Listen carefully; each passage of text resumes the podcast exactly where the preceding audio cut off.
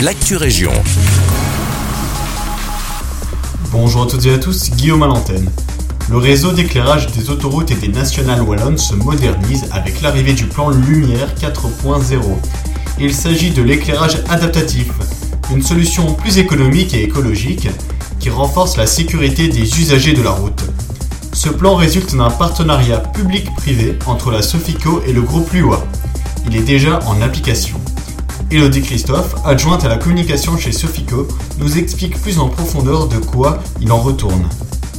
La modernisation de l'éclairage sur le réseau structurant wallon, ça consiste en réalité à remplacer tout l'éclairage orange au sodium qui a sur nos 2700 km d'autoroute et de route principale par de l'éclairage LED.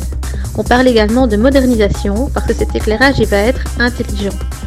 Intelligent dans le sens où on va pouvoir choisir de régler l'éclairage différemment en fonction de différents critères, que ce soit la météo, l'heure du jour, la présence d'un chantier ou d'un accident. Il va être intelligent parce qu'il sera réglé automatiquement selon ces critères, mais il pourra aussi être piloté à distance depuis le centre Pérex.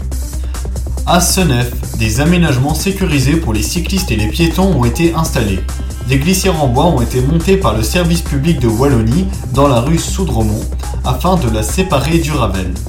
Par la suite, la commune installera des LED alimentés par des cellules solaires afin de faciliter l'identification de cette installation de sécurité. Tout cet aménagement fait partie intégrante du projet de rénovation du halage conduit par le SPW. À Braine-l'Alleud, Infrabel poursuit ses travaux au quai numéro 4 au niveau de la gare. Ils se dérouleront à partir du 9 novembre prochain jusqu'au 27 avril 2021. Ces travaux s'inscrivent dans le cadre du RER et permettront d'offrir un meilleur confort aux voyageurs. Du 9 au 13 ainsi que le 21 novembre, ces travaux s'effectueront de nuit, plus précisément de 17h à 6h du matin. Des bruits et vibrations sont donc à prévoir lors de ces nuits-là, suite à l'usage d'engins de chantier et au passage d'un train de travaux. Un éclairage artificiel fonctionnera également la nuit et en soirée. C'est tout pour l'actu région. Je vous souhaite une agréable journée à l'écoute d'Ultrason.